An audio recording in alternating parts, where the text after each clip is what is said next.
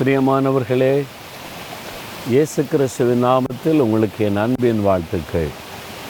இந்த உலகத்தில் பலவிதமான தீமைகளை நம்ம சந்திக்கிறோம்ல. கொள்ளை நோய், பூமி அதிர்ச்சிகள், பலவிதமான பாதிப்புகள், பிசாசினால் உண்டாகிற போராட்டங்கள், எவ்வளோ காரியத்தை நம்ம சந்திக்கிறோம்.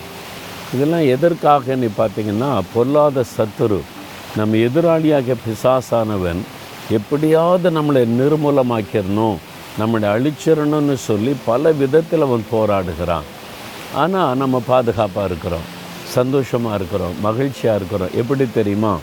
புலம்பல் 3:22 நாம் நிர்மூலமாகாதிருக்கிறது கர்த்தருடைய கிருபை, அவருடைய இரக்கங்களுக்கு முடிவில்லை.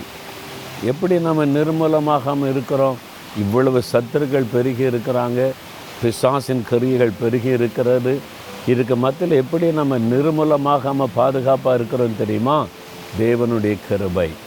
அவருடைய கிருபை நம்மை பாதுகாக்கிறது, அவருடைய கிருபை நம்மை சூழ்ந்து கொள்ளுகிறது, அவருடைய கிருபை எல்லா ஆபத்துக்கு விலைக்கு நம்மை தப்புவிக்கிறது. நீங்களே யோசித்து பாருங்களேன், இந்த வருஷத்தில் உங்களுக்கு எத்தனை போராட்டம் வந்துச்சு இல்லை?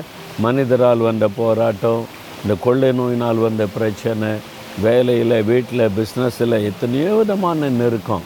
நம்மளை அழிச்சிடணும், நிர்மூலமாக்கணு பல விதத்தில் சத்துரை எழுப்பினான்.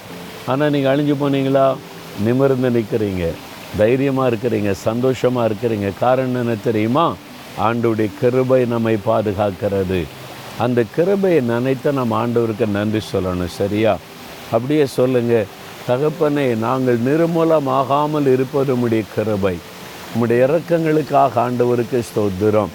எந்த தீங்கும் எங்களை பாதிக்காதபடி, நாங்கள் நிர்மூலமாகி விடாதபடி உம்முடைய கிருபை நிமித்தம் பாதுகாத்து நடத்தின அன்பிற்காய் ஸ்தோத்திரம்.